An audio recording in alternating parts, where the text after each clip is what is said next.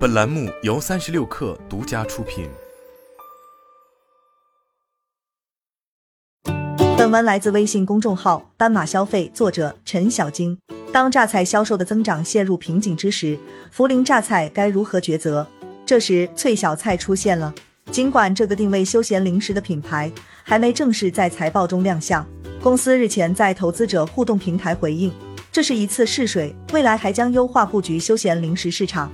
七年前，公司剃头挑子一头热推出牛肉干和豆腐干产品，产品味道严重同质化，在休闲食品行业里连汤都没舀到一瓢。这一次，涪陵榨菜卷土重来，仍希望在休闲零食行业开辟第二战场。在万亿级休闲食品市场，这颗榨菜头真能谋得一席之地。涪陵榨菜平时鲜有让外界激动的消息，如果有，不外乎提价和扩能。但这次跨界休闲零食的消息几乎被捂得严严实实。如果不是日前有人在投资者互动平台上发问，外界一时半会还真不会知道，涪陵榨菜已在今年推出脆小菜品牌，再次一脚跨进休闲食品赛道。目前，这种单袋净重约二十五克的榨菜新即食产品，已经在电商平台上公开发售。按照零售价八点八元时代测算，一斤榨菜新售价将近十八元。公司二零一五年曾首次试水休闲食品。推出川渝两地遍地皆是的牛肉干、豆腐干等产品，但市场上同类品牌多，产品同质化严重，最终导致公司以失败结束。涪陵榨菜决意向休闲食品赛道突围，是在榨菜高端化遇阻之后的决定。二零零七年，公司推出高端榨菜六百克沉香榨菜礼盒，售价两千元；五年沉香礼盒榨菜售价八百八十八元，一时备受诟病。当佐餐属性浓厚的榨菜产品一味攀附高端市场。怎么看都有点另类。公司经过一番动静颇大的营销之后，收效甚微。这一次，公司重回休闲零食的赛道上，聚焦自己擅长的榨菜，以榨菜心为切入口破局。为何要做休闲零食？公司总经理赵平曾经对外表示，主要是目前佐餐开胃菜、调味酱等品类与公司榨菜现有渠道和消费人群重叠度较高。尽管休闲食品赛道非常有诱惑力，但也有较高的壁垒。目前市场上。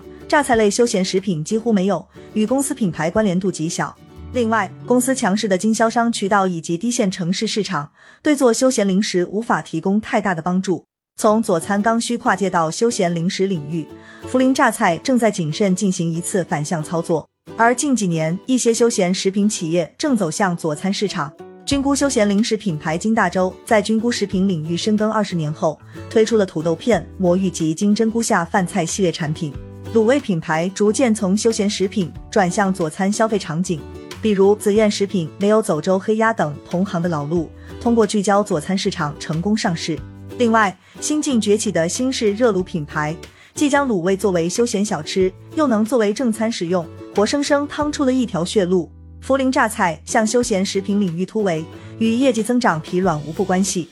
二零一七年至二零二一年，公司营业收入从十五点二亿元增至二十五点一九亿元，同比增速从百分之三十五点六四降至百分之十点八二。同期，规模净利润增速从百分之六十一点零零降至负百分之四点五二。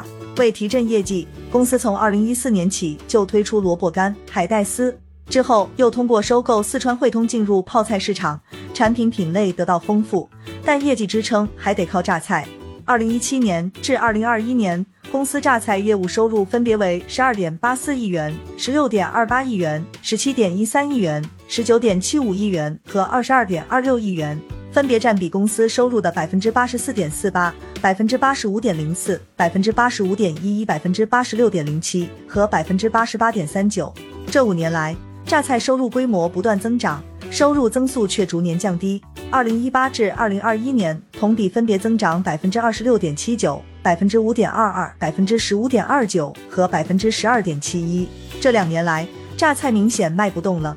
二零二零年销售量为十三点五六万吨，同比增长百分之十四点三三；二零二一年减少百分之一至十三点四八万吨，今年上半年为六点五九万吨，同比下降百分之九点九七。为推动业绩增长，公司最频繁的工具就是提价。据中信建投数据，二零零八年至二零一八年，涪陵榨菜累计提价十二次。尤其在疫情蔓延的二零二零年、二零二一年，公司先后两次对相关产品提价。二零二二年上半年，公司披露占营业收入百分之十以上，主要产品售价涨幅超过百分之三十。